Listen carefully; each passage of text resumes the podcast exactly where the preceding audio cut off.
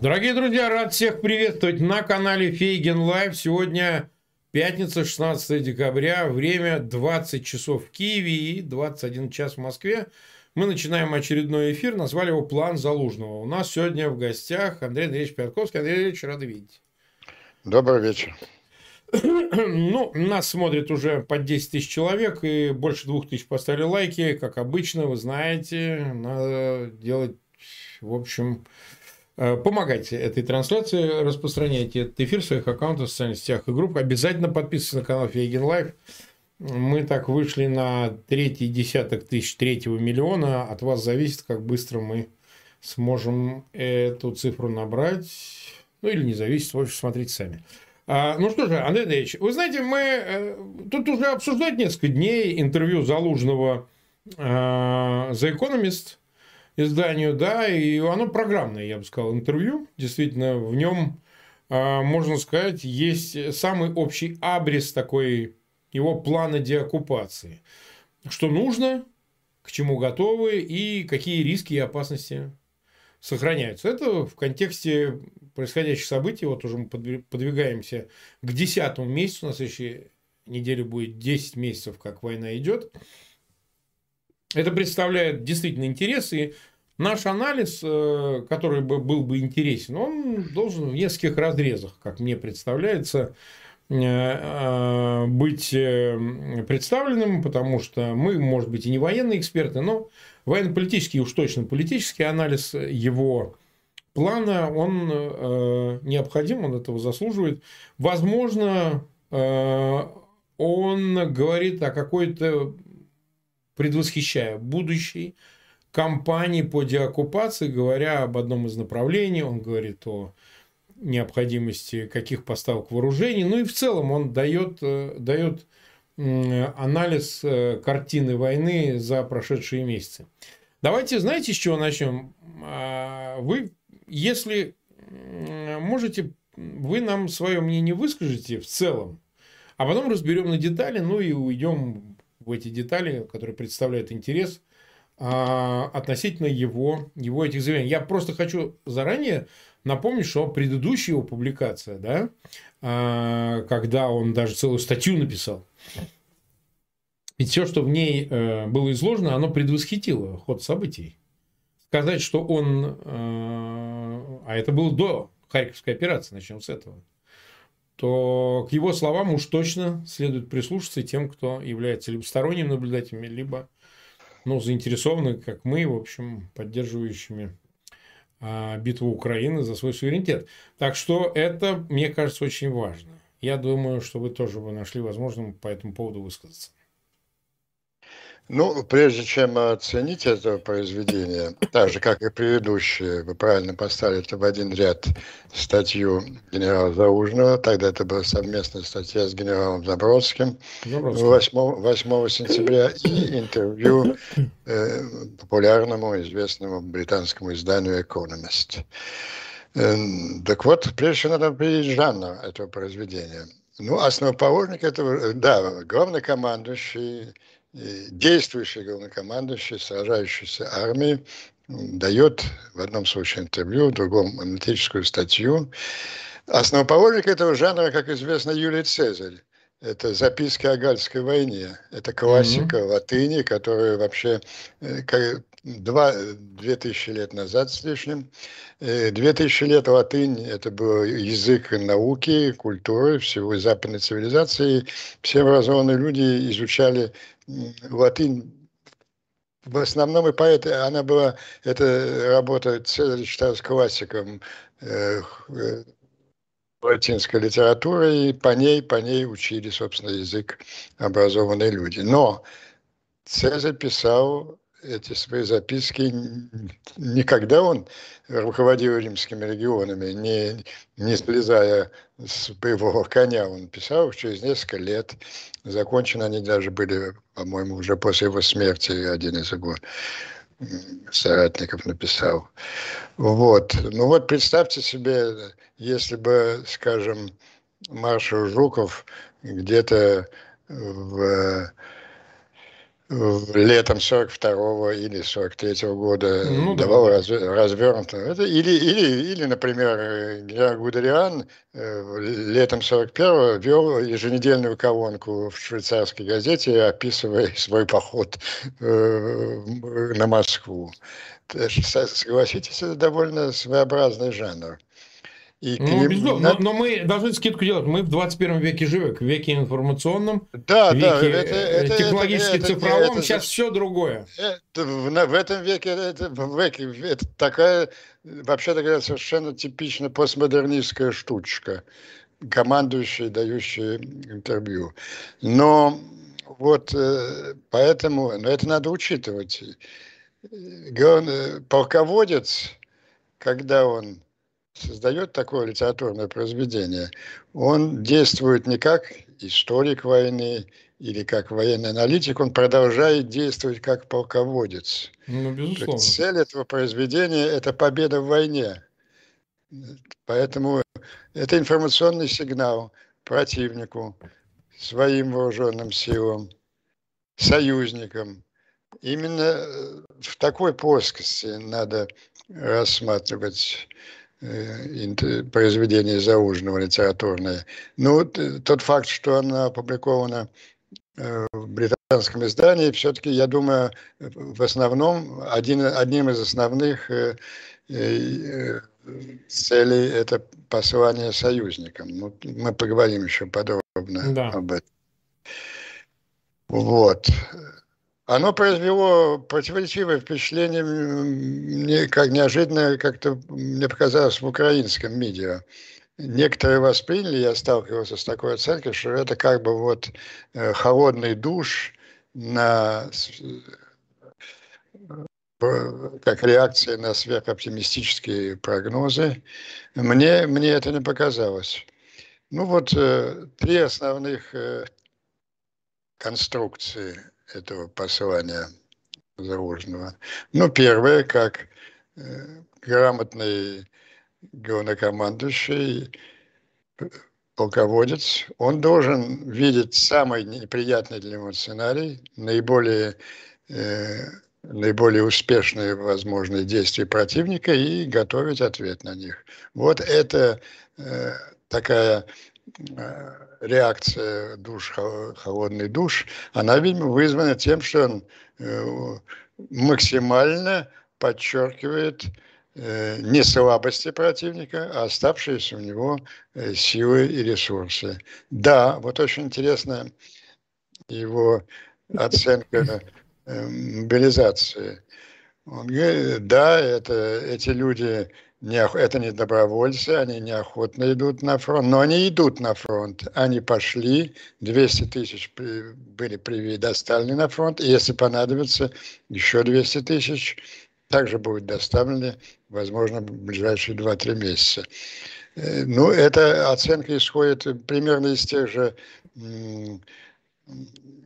официальных сообщений э, Москвы о том, что половина мобилизованных, они э, каким-то образом уже э, используются на фронте, а вот примерно максимум 200 тысяч где-то не за Уральскими горами, а, наверное, где-то ближе, но готовятся как уже некий такой полупрофессиональный резерв, через, не, не через неделю, а через два месяца подготовки брошенной на фронт. Это первое возможное сильная сторона противника, э, его способность мобилизовать людские ресурсы. Ну, правда, вот здесь бы я поспорил э, с генералом, как с историком Чеченской войны. У него, у него там такой аргумент есть. Да, они, э, русские их доставят. Я, э, Заужный пишет, я внимательно изучал историю Чеченской войны и первой, и второй, двух чеченских войск, и э, Кремлю удавалось доставить, мобилизовать и доставить на фронт достаточное количество солдат. Но я бы со всем уважением напомнил бы, чем закончились обе чеченские войны. Первая закончилась хасавюртом, а вторая да. закончилась еще более худшим поражением.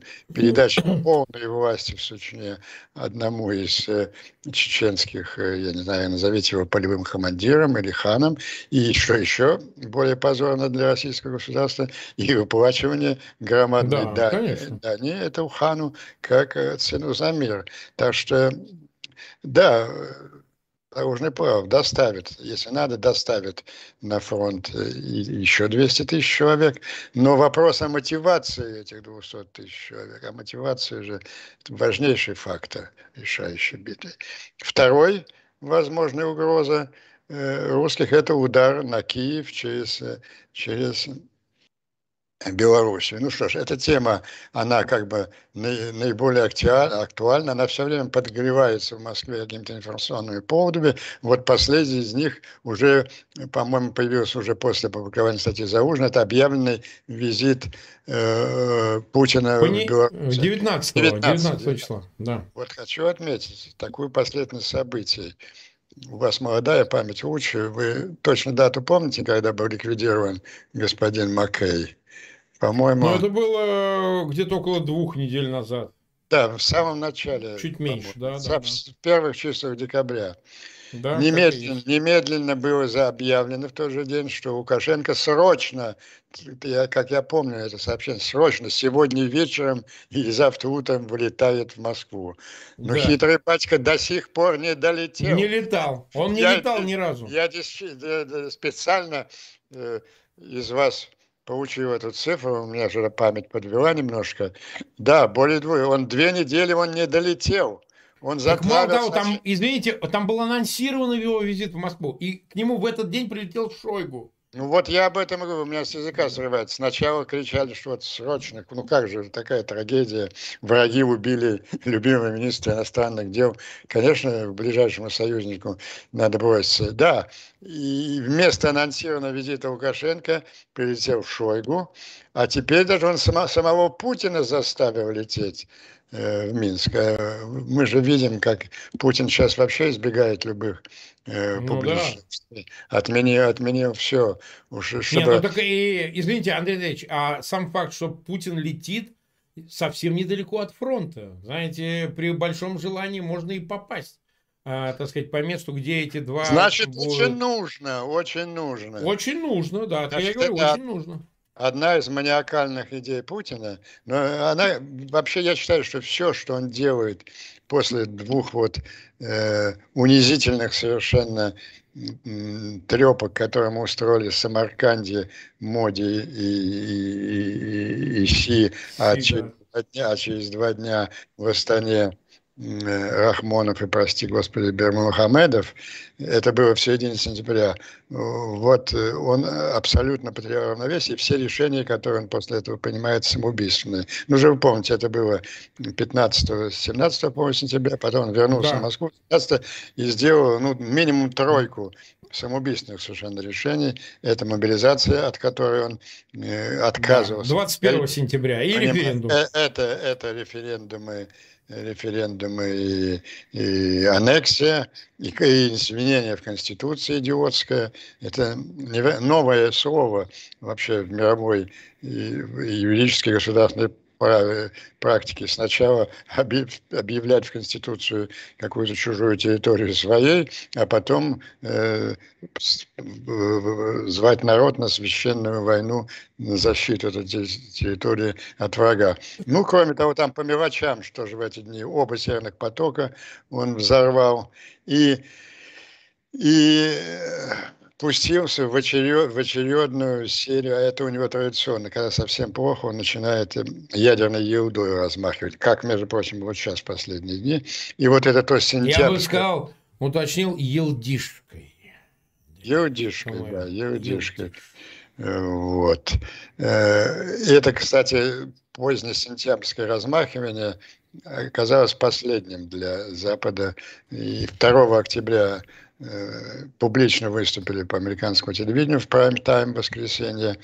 Два человека из Белого дома, Селливан и, и, и, и Блинкин, ну, они как бы придерживаются несколько таких различных точек зрения на войну и на отношение к Путину. Один условный ястреб, другой условный голубь. Их обоих, конечно, Байден послал, чтобы в Москве не возникало никаких иллюзий по поводу разногласий по этому конкретному вопросу, по э, путинскому ядерному шантажу. Впервые Путину э, ясно объяснили, вот без ложной скромности скажу, читатели моих статей знают то, к чему я призывал уже несколько лет, начиная с 2014 года, когда публичный ядерный шантаж стал основным орудием, ему просто объяснили очень внятно, какие последствия вызовет у использования тактического ядерного оружия в Украине. Он понял и заткнулся. И заткнулся на некоторое время, и вместо этого перешел вот на нарратив.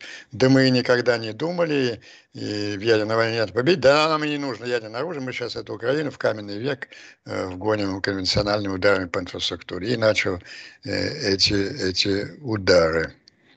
Э, вот, поэтому... Э, ибо я для чего э, привел этот путь, список его самоубийственных решений, по-моему, ну, ну во-первых, во-первых, в последние дни он снова махает своей этой ердишкой. Ну, на Западе уже просто э, на это не реагирует. Даже смешным стало. Все. Ему все это объяснили, этот вопрос закрыт. И такая же у него безумная идея, судя по всему поведению, толкнуть белорусские э, войска Э, наступления на Украину. Но мы же видим, это настолько очевидная карта. Лукашенко отбивается всеми силами, петляет. Ну вот я не знаю, какие аргументы приготовил фюрер лично, приехав. Ну, когда-то был, был такой подобный эпизод, по-моему, в 1944 году, Правда, там фюрер все-таки болгарского царя Бориса, он вызвал свою ставку, и тот там у него прямо на приеме и умер. Э, может быть, что-то подобное произойдет и здесь. Но вообще-то у Лукашенко, кажется, здоровье покрепче, чем у самого фюрера.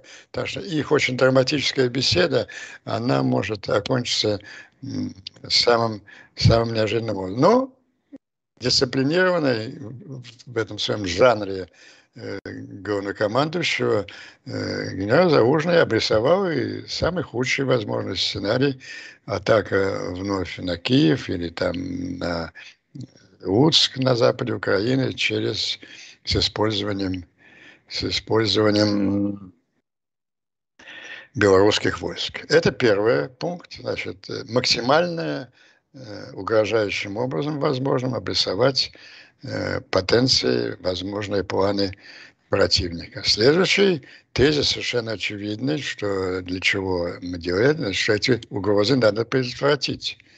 И, и вся стилистика и текст э, статьи э, интервью Заужного не оставляет сомнения, что он, как он собирается это предотвратить. И вот эта часть, э, она мне как бы скорее напоминает такое уже литературное упражнение. Может быть, будущие историки Четвертой мировой войны э, будут ее изучать. Мне понравилась вот такая фраза там. Я, я сейчас стою на месте, я сейчас стою на расстоянии 84 километра от Мелитополя. Если мы возьмем Мелитополь, это полностью сделает беззащитной группировку российских агрессоров в Крыму. Сформулирована угроза, сформулирована стратегия ответа на него. И третья часть, вот она наиболее существенная, совершенно явно обращена союзникам, как им, им и была обращена предыдущая статья Заужного Заводска. А что мне нужно для того, чтобы пройти эти 84 километров и по существу закончить войну? Он перечисляет для этого нужно 300 танков, если я не ошибаюсь, 700 бронетранспортеров, 600 гаубиц, ну и, конечно, противовоздушная оборона и, и, и э, самолеты. Ну, как бы он на это не особенно напирает.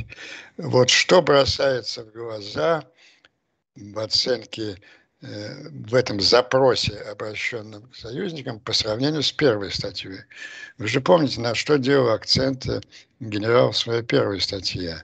он говорил, это был основной пафос статьи, о безнаказанности дистанционного российского воздействия, о такой кричащей асимметрии, э, максимальное дальнодействие украинских огневых средств это 80 километров, это вот те ракеты Хаймерсы, которыми обладает Украина, а э, российские вооруженные силы, они даже бахвалятся, как и во время сирийской войны, как они там из акватории Каспийского моря, может использовать стратегическую авиацию. Кстати, сегодня они тоже используют стратегическую авиацию.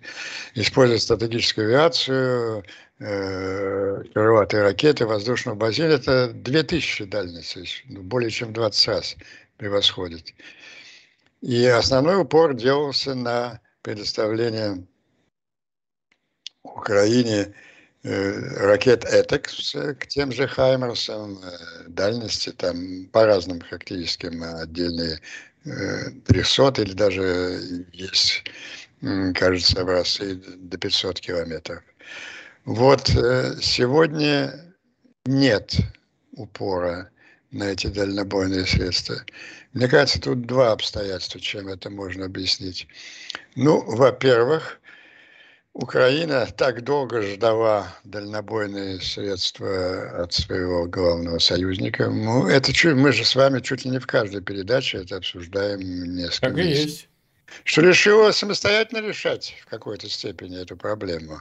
Оказалось, что Советский Союз там какие-то заброшенные старые свои беспилотники стрижи оставил стрижи, с, помощью, да, с помощью украинских умельцев, а некоторые полагают и американские умельцы тоже приложили, э, приложили руку к модернизации этих советских по существу таких летающих э, фотокамер э, в ударные средства, и э, они нанесли, ну, психологически совершенно разрушительные удары по, по аэродромам стратегической авиации. Я, наш постоянный эксперт с вами полковник Ходоренок порадовал еще одним откровением на передачу Скобеевой, когда он объяснил, что э, отвечая вот на возмущение, как же так, как же проморгали, он, он сказал следующее, а что вы удивляетесь? У нас в России, вы думаете, что между Москвой и Ростовом какая-то гигантская линия противовоздушной обороны, там ничего нету.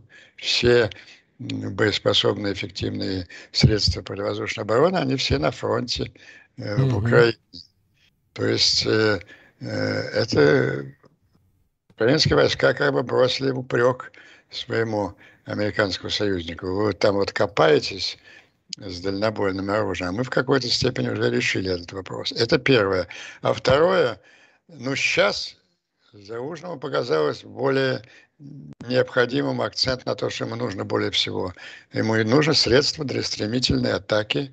Ну, скорее всего, это на Мелитополь, но э, Завужный приучил нас к тому, что как минимум два варианта у него всегда есть рабочих, так что не исключено нападение э, развитие успеха э, в Луганской области, направлении Святого и так далее.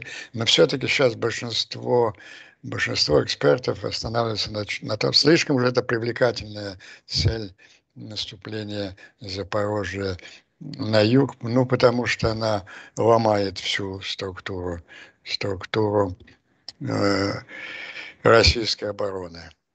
Так что вот я не вижу здесь никакого холодного душа, я вижу очень грамотное, э, очень оптимистическое, уверенное в своей победе полководца, обращение к городу и миру. Так, нас смотрит 51 тысяча человек, больше 13 тысяч поставили лайки. Мы 24 минуты в эфире. Просьба такая к зрителям, чтобы вы э, подписывались на канал Фейгин Live и обязательно на канал Андрея Пионтковского. В описании к этому видео по ссылке на имя Андрей Пионтковский вы можете пройти, подписаться на канал Андрея Андреевича. Он тоже канал в YouTube, и вы можете там смотреть и другие видео, так сказать, с участием Андрея Андреевича.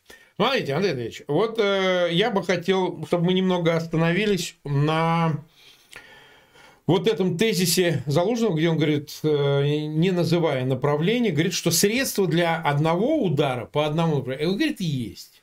Они говорят, есть. Ну, я не скажу, какое, но мы теперь додумываем, это уже как бы наше допущение, и, как вы говорите, многих экспертов, и американские эксперты об этом говорят то же самое, что, скорее всего, это действительно Запорожье через Токмак на Мелитополе, разрез, разрезание фронта, ну и фактически двигаться даже не на Донбасс, а в сторону Крыма со всеми вытекающими.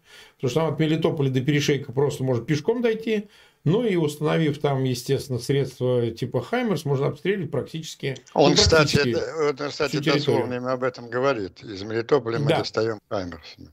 Да, мы достаем Хаймерсами, нам ничего не надо, тот же километраж 70-80 километров, и, собственно говоря, жизнь э, на этом так называемом полуострове станет невозможной. Это очевидно. Там ничего уже нельзя сделать в силу того, что это просто ловушка. Вокруг вода иди вплавь там или куда там, ну, собственно, одна артерия – это мост. А вопрос ведь в чем состоит? А, мы раз за разом это обсуждаем, но в контексте интервью а, генерала Залужного мы пытаемся все-таки понять, действительно ли, на ваш взгляд, в случае, если это направление, о котором он говорит, где достаточно средств, именно для него, а нужно вот эти 300 танков, 700 э, э, боевых машин пехоты и 500 гаубиц для других э, деоккупаций, для нескольких направлений, ну, двух и больше. А действительно ли перспективнее план двигаться именно в Крым? В контексте чего я это спрашиваю? Понятно, что в военном отношении то хорошо, и это хорошо, все, но политически, условно политически говоря, не, не сравним, не сравним политически. Не сравнимо. Почему? Потому что посыпется ли ситуация, если увидят, ну, ё-моё, то мало того, что Мелитополь взяли, теперь еще и перспектива, так сказать, в Крыму, все будет гореть, значит, как э, лепестки к небу будут подниматься тушки, значит, местных чиновников и, и всяких других. То есть, э, значит ли это, что возможно, есть более долгоиграющий план, ну так, относительно, в среднесрочной перспективе, взять Мелитополь и точно двигаться в Крым, и тем самым создав напряжение внутри самой России. А оно точно возникнет, потому что, что же, а ради чего все тогда, да? Ну, без Крыма нет и Донбасса, это тоже очевидно. Какой уже Донбасс, если Крым возьмут? Вот как здесь оценить в части перекидывания этой проблемы туда, внутри Москвы и, так сказать, э, внутри элиты, а зачем тогда все? Вот я вот в таком Нет, контексте. Ну, собственно, в вашем вопросе почти утверждение.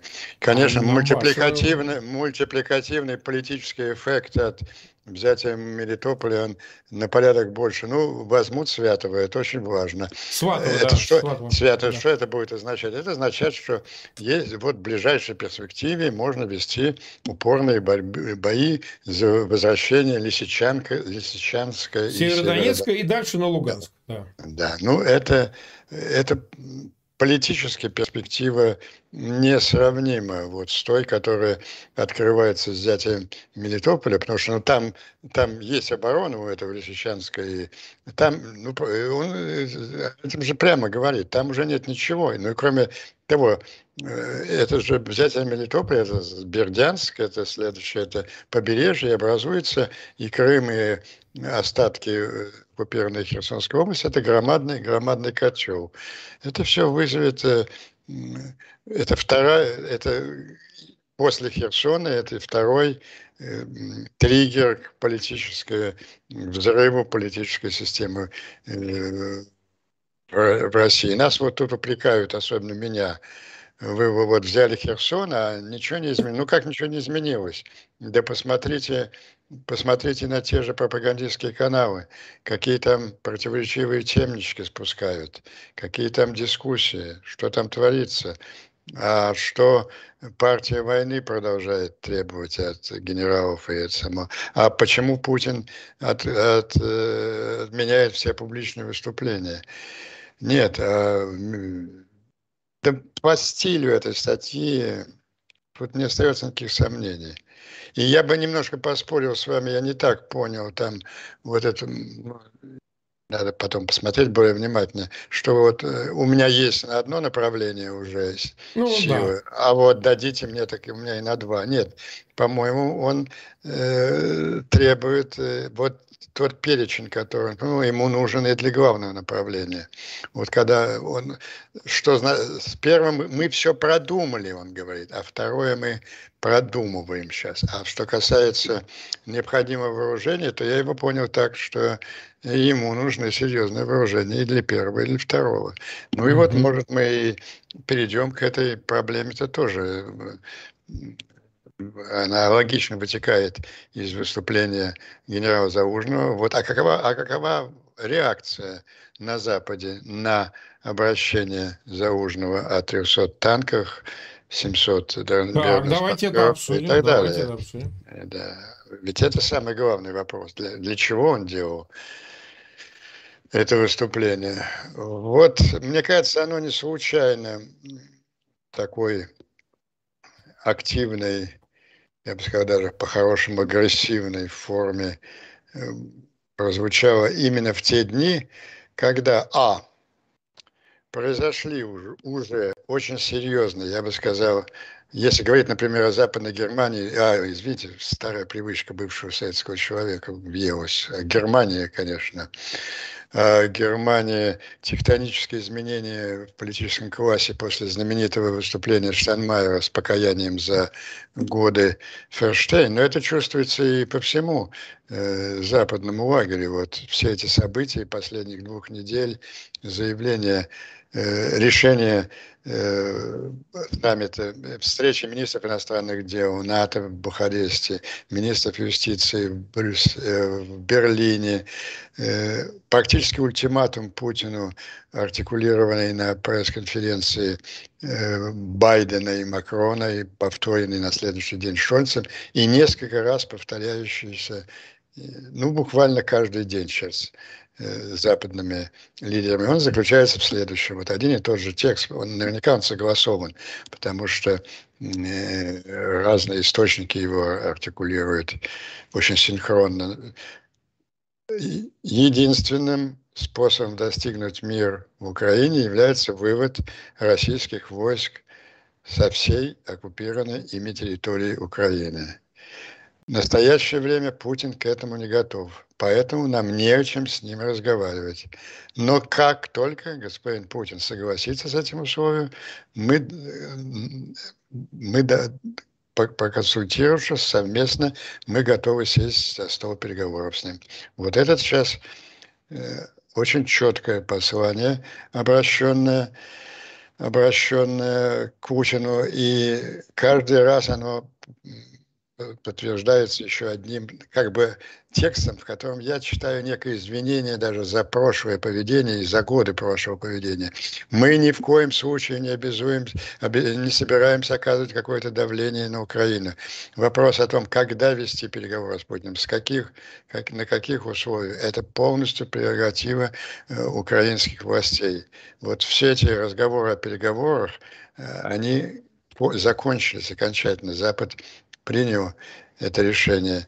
Ну и не могу все-таки одну фразу Столтенберга историческую не повторить, хотя э, я делаю это на всех своих эфирах, но она заслуживает того. Вот это индикатор такого принципиального поворота Запада, того уровня понимания того, что происходит в мире, что нынче лежит на весах и что совершается ныне. Эта фраза Столтенберга э, в Бухаресте, когда, отвечая на вопрос, а вот не кажется ли вам, что мы платим большую цену за войну в Украине, там повышается инфляция, энергоресурсы тают. Он отчеканил, что да, мы платим, но мы платим в деньгах, а украинцы платят кровью. Если украинцы не устоят, а Путин преуспеет, то мы будем платить эту более высокую цену. Вот э, после этих слов уже обратного хода нет, за ними стоит уже, тем более произнесенный дисциплинированным бюрократом натовским Столтенберг, за ними стоит твердая решимость всех глав государств, и мы видим, ее. Это вот абсолютно положительный факт на политическом таком треке, дипломатическом. Ну и кроме того, что Путин уже 10 раз объявлен военным преступником на самом высоком уровне. Ну, в частности, еще раз это было повторено на последнем саммите Большой Семерки три дня назад, который, как, как я это и сформулировал еще 14 октября на том саммите, эта большая семерка фактически превратилась в большой восьмерку. Там очень четко сказано, Путин преступник, и мы сделаем все, чтобы э, заставить его понести ответственность за его преступление. Вот сейчас, мне кажется, наступил тот этап, когда вот эта политическая решимость начинает э, трансформироваться и в конкретно, в конкретно, в конкретно военную. Очень важна передача э, Patriots. Мы можем говорить о ней уже как о, состоявшейся. Ну, то есть Ой, это, это вопрос решенный, как это освещается в Соединенных Штатах сейчас? Ну, это освещается, что э, все, ну, там,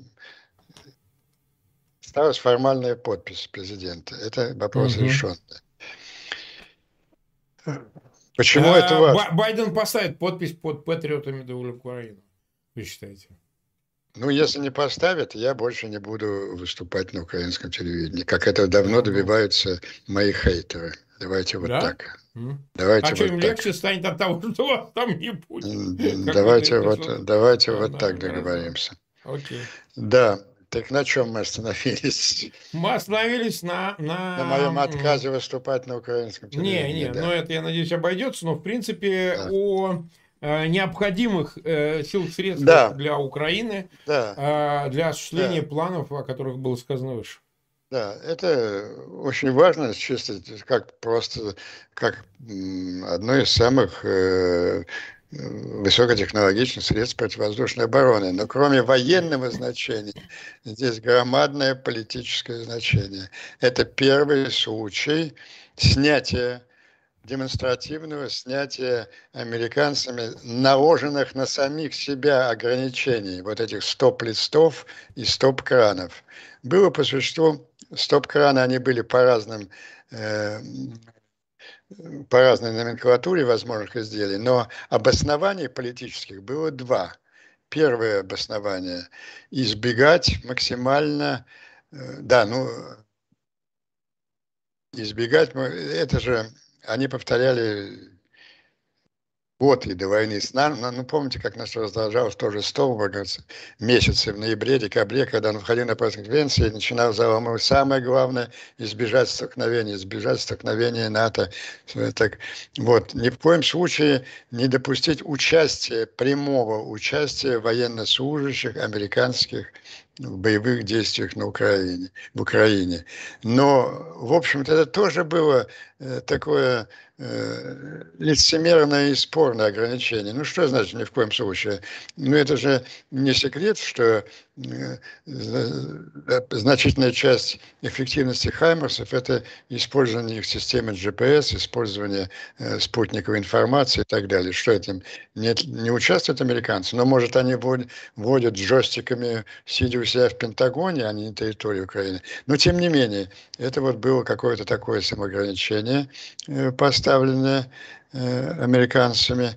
А с патриотами ну вот что объясняли, например, здесь на пресс-конференциях, отвечая на неудобные вопросы, это настолько сложная система, что какое-то присутствие, не то что расчеты должны быть чисто американцами, но какое-то присутствие американских э, специалистов при эксплуатации Патриот на украинской земле необходимо. То есть вот как бы нарушал, это могло бы спровоцировать страшного Путина э, в том, что вот американцы непосредственно, непосредственно участвуют в войне. Вот это было снято, и это не случайно, потому что происходит такой общий пересмотр этих. А второй важный э, стоп-кран – это не передавать не передавать Украине следствие, вот об этом писал Заужный в своей первой статье, средства огневого воздействия, которое может ударять по целям, находящимся на территории Российской Федерации.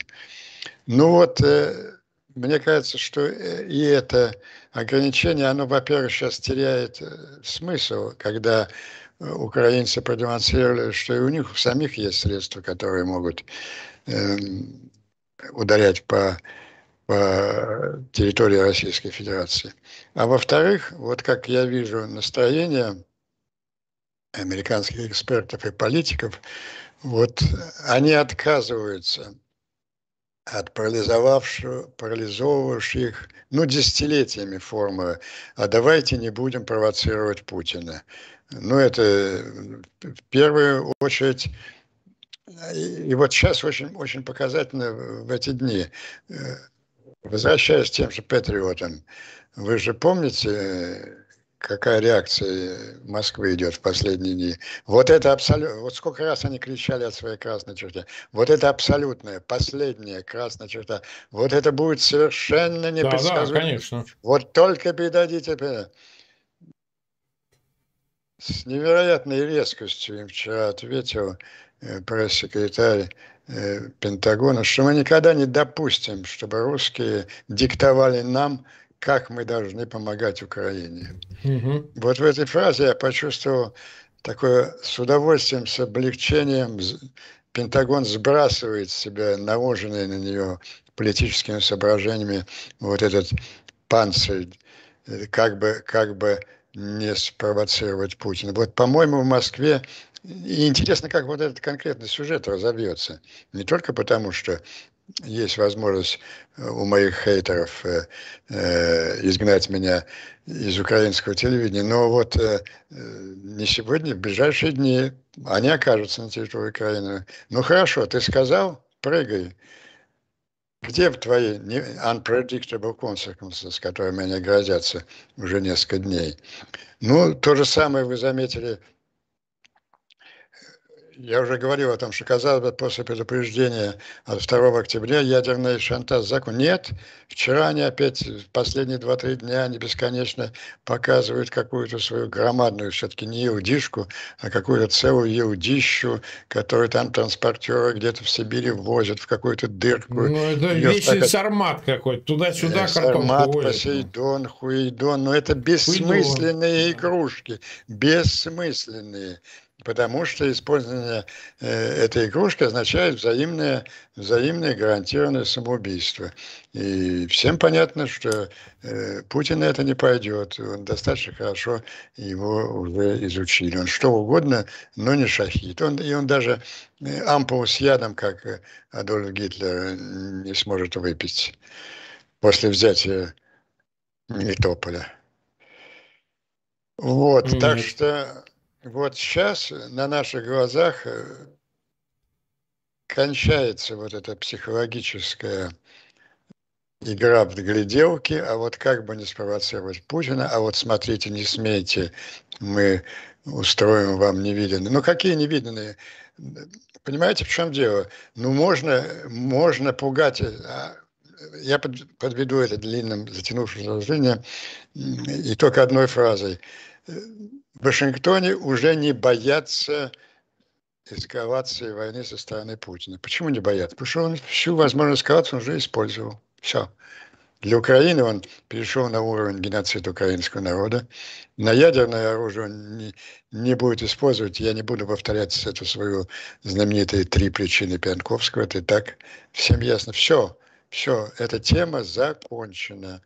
Закончена не, не Путину пугать нам, учить нам, как мы должны помогать Украине, Запад переходит на эту позицию. Да. 43 а минуты мы в эфире, у нас еще есть время, почти 64 тысячи вместе с нами прямо сейчас. Я, естественно, напоминаю нашим зрителям, что буквально по окончании этого эфира через час в 22 э, по Киеву, в 23 часа по Москве, как обычно, как и всегда, у нас в эфире будет э, Алексей Арестович. Вот, сегодня пятничный эфир, ну, как бы завершим им э, события, новости, обсудим с ним, которые за сутки произошли а в его части, как бы, а мы продолжим вот еще о чем, Андрей Андреевич. Ну, хорошо, смотрите, э, мы как бы обсудили план Залужного, А теперь мы должны, вот я раз за разом обращаюсь к внутренней истории, связанной с самим Путиным, да. его илдишкой и так далее. Вот смотрите, ведь он действительно а, словил э, этот э, сигнал, который поступает, что от Запада, что от Украины. Он отказался от э, выступления на так называемой большой пресс-конференции. Раз. Он э, перенес послание, если оно должно было быть 27 декабря перед федеральным собранием, его палатами, его не будет, это уже точно. Мало того, ну ладно, там он в хоккей не играет, он на калде там на Красной площади шайбой хотел поездить, э, значит, ну и, и там, говорят, большого приема не будет в Кремле. Не знаю, правда, нет, но пишут так в пабликах, что э, приглашение не рассылают на большой прием, ну, где они там бухают, вот с проститутками, ну, они сами такие, вот, а, ну, явно, так сказать, это выглядит так, что, ну, ему даже в узком кругу нечего сказать, ну, что, он скажет, выйдет с чем? Понятно, что новогоднее выступление он уже записал. Вот многие говорят, да нет, он компенсирует, он может в новогоднем выступлении что-то сказать. Он не будет, на мой взгляд, этого говорить, потому что призывать людей, которые сидят перед салатом и шампанским после Нового года, которым предстоит еще и мобилизоваться, быть может, да, и сдохнуть где-нибудь под Бахмутом, ну, наверное, им рассказывать в новогоднюю ночь о том, что мы тут все должны значит, подохнуть, э, чтобы осмысленно сделать свою судьбу, ну, наверное, нет. Ну да, не а, а, то, а то вы можете от алкоголизма сдохнуть. А так да, он сказал, алкоголизм – это ДТП. Так это ДТП глаза вообще, матери так сказал, да. Мать сказала, ну, мать ну, фейковая, но тем не менее. Ну, мать та еще, да.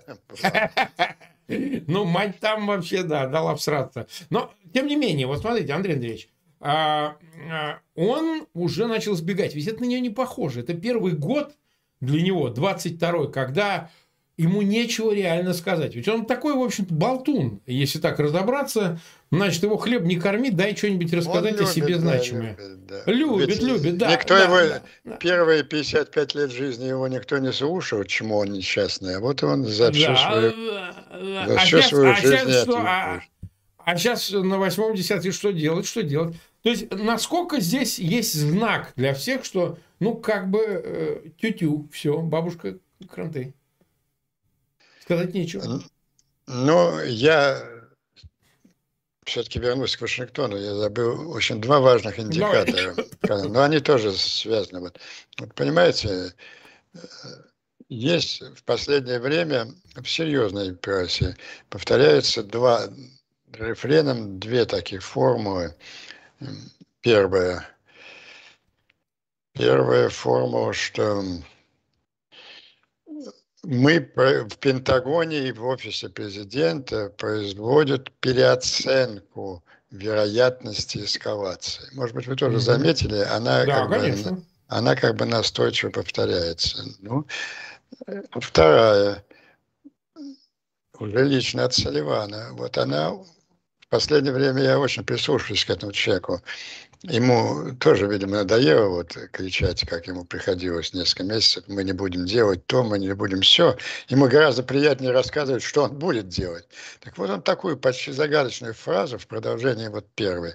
Он сказал так, что вероятность столкновения войск НАТО с Россией, с российскими невелика но в последнее время она несколько увеличивается. Мы делаем все, чтобы предотвратить это столкновение, но оно возможно, если что-то пойдет не так.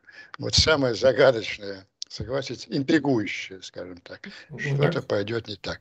Вот этим, по-моему, эти две цитаты, они отражают вот то настроение, и они отражают какую-то информацию, вот когда они оценивают, что значит эскалация, они оценивают вероятность тех или иных действий Москвы. Ну, а про ядерное оружие мы не говорим, и с этим вопрос решен. Значит, они как-то знают о настроениях. Вот когда они говорят, что, в общем-то, невероятно, что давайте так. Я приведу так. Вот по нашим данным, по нашим источникам, в общем, Москва не готова, несмотря на свои угрозы, пойти на какую-то эскалацию, но не исключено, не исключено, но мы к этому готовы. И вот давайте, у меня, э, вот эта болтовня о, о непредсказуемых последствиях, но она была в общем плане. Вот мы тогда, а сейчас она, ой, они же ее очень конкретизировали. Вот, конкретно, вот есть зафиксирован на территории Украины э, установка Патриот. Дело даже не в ее эффективности, не в том, какой вклад она э, внесет в противостояние. Сейчас это вопрос принципа. Вы, сказ... вы каждый день повторяете, вот я не исключаю. А как, они, а как он может? Какими последствиями он может? Ну, мы же видим, что это, э, ястребы больше всего толкают ну, удары по конвоям, то есть ударить угу. по Патриоту, который еще не пересек украинскую границу. Вот что им хочется, ястребам. И, и единственное, что можно вообразить, э, как реальную угрозу, но это, это вообще ждут и в Брюсселе, и в Пентагоне. Но это развяжет руки абсолютно. Но ну, они что, не понимают? Они не понимают, что они вот восклицают любимые фразы «мы воюем против НАТО». Это, кстати, уже заложено как будущее объяснение поражения. Для... Да, мы, воевали, конечно. мы воевали против НАТО, да, уже все понятно. Мы воевали против НАТО, а кроме того, товарищ Путин допустил ряд серьезных тактических политических ошибок и так далее. Так какого нахер НАТО? НАТО вы воюете, когда... Сколько сейчас Хаймерсов? 26 в Украине, по-моему. Когда 20... уже под 40, да? Да. Ну, может быть. Ну, когда 26 или 40 Хаймерсов изменили э, ситуацию на фронте коренным образом и позволили Украине обеспечить э, стратегическую э, инициативу захватить необратимо. А что, если вот на следующий день после вашего удара по, скажем, польским, румынским территориям, по движущимся в Украине Патриотам, по вам ёбнут несколько сотен томагавков, там десятков боевых самолетов, там. Ну, вы что, о чем вы? Какой, какой вы, с каким вы с НАТО воюете? Вот, я думаю, я вот так расшифровываю слова. Мне кажется, я уже столько лет слушаю внутренний голос и начал его понимать. Столтенберг, вот это если что-то пойдет не так. Мало, вот то, что я нарисовал, это маловероятно, но это как раз то самое, если что-то пойдет не так, к которому НАТО подготовилась и имеет ответ. Ну и, соответственно, в бункере. Вы заметили, наверное, вот такие ястребиные кремлевские телеграф-каналы – они сейчас бросились и называют имена, э, они, они все кричат в один голос, что уже идет настоящая война между партией мира и партией войны, в кремлевском окружении. Они называют конкретные имена так называемой партии войны. Но это так называемые слибовские все министры. Они те же сволочи, такие же, конечно, сволочи, также они такие же военные преступники. Но, видимо, есть люди, которые уже не из Партия мира, вы искали партия войны, партия мира из Сислибов. Да, да, да. Правительство, то, правительство она, они уже, и состоит борьба, борьба их уже не скрывается. Ну, потому что, да я думаю, что даже там уже не идеологические соображения. Там у всех одно и то же соображение. Да, как сохранить больше жизнь, ничего. жизнь, со, власть, собственность и жизнь. А эта триада в путинском государстве, она едина. Ты теряешь власть, ты теряешь... Как, как, ведь этим людям, которые сейчас решают вопрос войны и мира, у них триллионы коллективной собственности. А по, по всей стране рыскают голодные уголовники, вооруженные до зубов Пригожина. Конечно, конечно. Вы думаете, они не задумались? Да большинство политических акторов режима думают сейчас не о победе Украины, а о грядущем переделе собственности. Одни думают, как ее удержать, а другие думают, как они захватить. И, и да, по-моему, конечно, конечно. по-моему, это не нам с вами только хорошо известно, но и американской разведке. Вот эти формулировки о том, что скорее всего, скорее всего никаких неожиданностей не будет, все под контролем. Ну вот остается. А если что-то пойдет не так, то да, да, возможно и будет столкновение, столкновение НАТО с с российскими войсками. Удивительно, как, почему до сих пор вот эту фразу э, Столтенберга, который я так э, подробнейшим образом разжевал, в Москве не восприняли как угрозу НАТО. А это угроза, он сказал, что вообще-то, скорее всего, не будет столкновения, но если что-то не так, то, может быть, и будет. Угу. Ну, в общем, пусть они там думают в бункере под Новый год. Нет у них хороших ходов. Нет.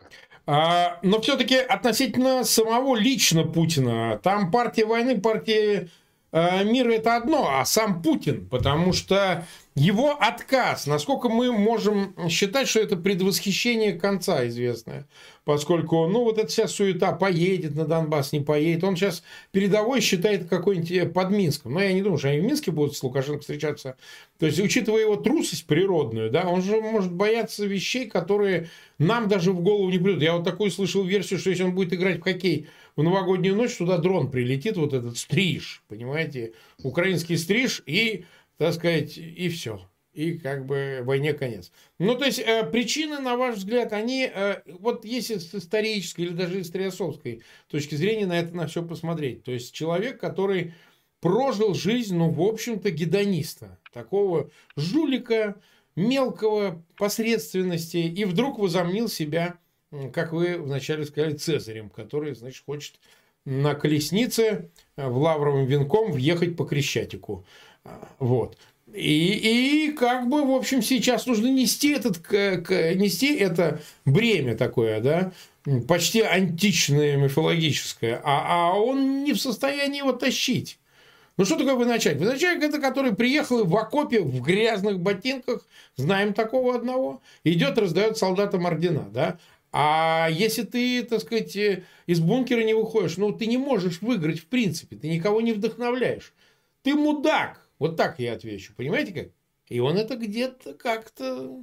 Ну, это же чувствует, это же прекрасно чувствует лучше нас с вами настоящие фашисты, как, например, Игорь да, Иванович. Гиркины, Шмиркины. Он же, он же, вот Стрелков фашист, он готов умереть да. за уничтожение Украины. А Путина он видит, он его прекрасно чувствует, что это жулик, что это врет. Что да. Э, поход на Украину, ему, ну, да, у него такие есть, и хорошо бы уничтожить Украину для того, чтобы прославить себя, укрепить свою власть и так далее. А у Геркина святая задача, это сверхзадача уничтожить Украину, а Путин это полное говно и чмо для него, и правильно. Вы знаете, мне кажется, вот, ну, это часть моей профессии здесь в Вашингтоне читать, считать намерения американской власти, намеки американской разведки. Мне как бы посмотрите, два обстоятельства. Что означают вот эти настойчивые предложения всех лидеров, и Макрона не заставили этим хором петь, что сейчас мы не готовы, но если Россия готова добровольно выйти да. из территории, мы готовы сесть и обсуждать. А что обсуждать? После того, как, э, в общем, они обещали Украину после победы в НАТО принять, а обсуждать список главных подсудимых на процессе они готовы. По существу это приложение путинской, э, путинской окружения. Вот если вы каким-то образом добьетесь такого решения, добровольного ухода российских войск, то вы не будете в списке военных преступлений. А Путиным они в эту игру уже не играют. Почему? Потому что, я уже об этом говорил, вот самое в пяти или шести э, ответственных очень заявлениях Запада, ну, самое это резюме заседания Большой Семерки, оно на, на сайте Большого дома, Белого дома есть, Путин назван лично военным. Вот эволюция между э, Большая Семерка 14 октября и и, и вот 11 э, декабря. 14 октября Россия совершает военные преступления. Все при, обязуемся привлечь к, к ответственности всех военных преступников. 11 президент России Путин совершает военные преступления. Мы обязуемся привлечь его к, воен... к, к уголовной ответственности. Вот, на мой взгляд, это недооцененный приговор уже вынесен. С ним никаких разговоров не будет. Поэтому даже если партия мира и войны, она существует в Кремле, естественно, и по всем тем соображениям, которые мы здесь изложили нашим слушателям, мы считаем, что у партии мира э, больше шансов победить в этой борьбе. Ну, осо- особенно на фоне следующих успехов э, украинской армии. Ну, предположим, да, но эта партия, партия не может включать Путина. Он же для них э, камень, который тянет. Потому что у них, у этой партии два два, две, двумя замечательными фразами эта партия не только уходит из, из трибунала, но на какое-то время сохраняется у власти. Первое. Товарищ Путин совершил ряд серьезных ошибок да. в украинском вопросе. Это как бы прошлое. А второе о будущем. Сегодня исполняющий обязанности президента Российской Федерации подписал указ о полном окончательном отмене мобилизации. Все. 25 миллионов потенциальных мобилизованных становятся группой поддержки этой, этой новой власти. Поэтому, мне кажется, тенденция в Кремле может развиваться только в этом направлении. И на Западе ее чувствуют. Ну, мы же с вами все время критикуем Запад, знаем его недостатки, но он явно, явно осмелел. Ну, он осмелел по двум причинам. Ну, осознав и вот то чувство ответственности, еще раз, вот та фраза Столтона, мы ее ему диктовали несколько лет. Украинцы правят кровью, а если они не выживут, вы будете платить. Это они поняли, э, это чувство. А второе, я думаю, что у них есть информация о том, что творится сейчас э, в бункере, э, достаточно достоверная, чтобы отчеканивать такие фразы, что, в общем-то, все под контролем, а, но если что-то не так, то придется и столкнуться войскам НАТО с российскими войсками.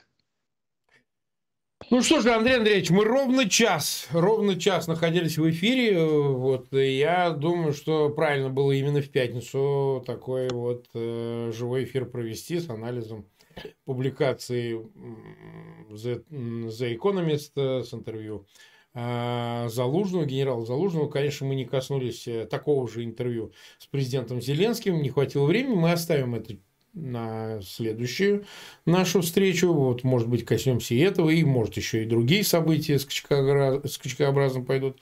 71 а 800 человек нас смотрит, больше 24 тысяч поставили лайки. Просьба большая ко всем нашим зрителям. Распространяйте ссылки на этот эфир, не поскупитесь, ставьте лайки, это поможет этому эфиру подняться в тренде, ну и, возможно, в рекомендованные попасть. Это увеличивает аудиторию. И, конечно, подписывайтесь на канал Фейгин Live.